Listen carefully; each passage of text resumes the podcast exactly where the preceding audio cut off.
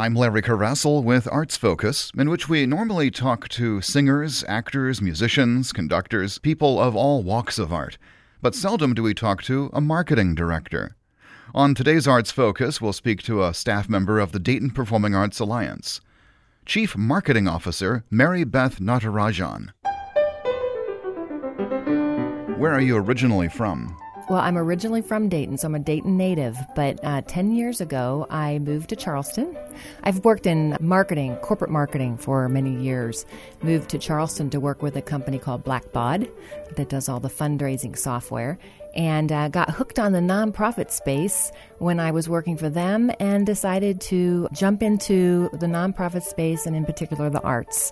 And so I became the executive director of a jazz organization called Charleston Jazz and we ran the uh, Charleston Jazz Orchestra, which is a 18-piece big band orchestra, and annual Charleston Jazz Festival and a jazz academy, which put 100 kids on scholarship learning jazz. I'm sure your marketing skills are going to be put to very good use here with the DPAA. Right. I'm real excited to be here. You know, I've worked in marketing for many, many years, and actually, when, when working here in Dayton, I've worked for Reynolds and Reynolds. I consulted with Emerson, uh, worked with Avery Dennison, which was Monarch Marketing back in the day. I've worked with a lot of local companies, and I'm glad now to be here serving in the arts. You know, in my hometown. So very excited about that. What exactly does a chief marketing officer do? The chief marketing officer is responsible for getting the word out about all the great things that this organization is doing.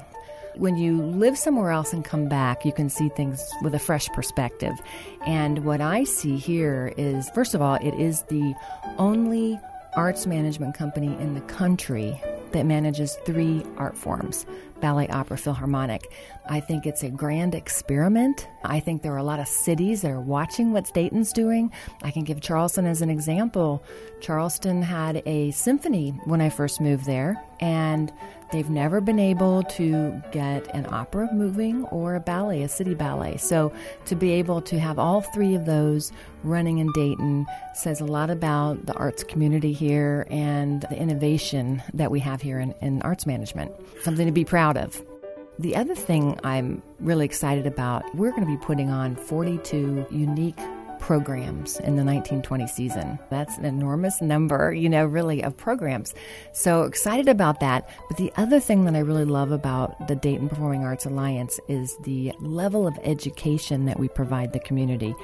We offer education programs to between 60 and 70,000 kids a year. And so that's an exciting part of this role as well in getting helping to get the word out to the schools, you know, and getting those the kids involved in our programs. And just the fact that our ballet is the second oldest ballet in the country. So another thing to be really proud of. You were talking about getting the word out for this organization. In a nutshell, how do you do that? We're moving more and more to digital. That's a great way, less expensive than working with print and direct mail. But because we our audience ranges across the ages, we do a mix of everything. So we do a mix of uh, print work with newspaper ads and direct mailers and brochures and a lot of collateral. But we also are moving a lot into the digital realm, doing a lot with email marketing and social media for sure is a real cornerstone in the arts. We're going to be doing a lot more video. We have such a beautiful archive of rich video content to share, and uh, I think that's an opportunity for us to share more of that through video.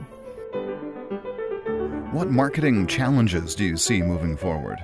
You know, it's not so much a challenge of getting the word out. It's a, it's a challenge of building new audiences, in particular younger audiences, especially with some of the classical art forms. And so we've got a lot of ideas on how to introduce the Philharmonic, the opera, and the ballet to younger audiences. And so that certainly is one of the challenges that we're going to be working on. Mary Beth Natarajan, the Chief Marketing Officer of the Dayton Performing Arts Alliance. Get more information about the DPAA season by visiting DaytonPerformingArts.org. I'm Larry Coressel. Arts Focus is a production of Discover Classical.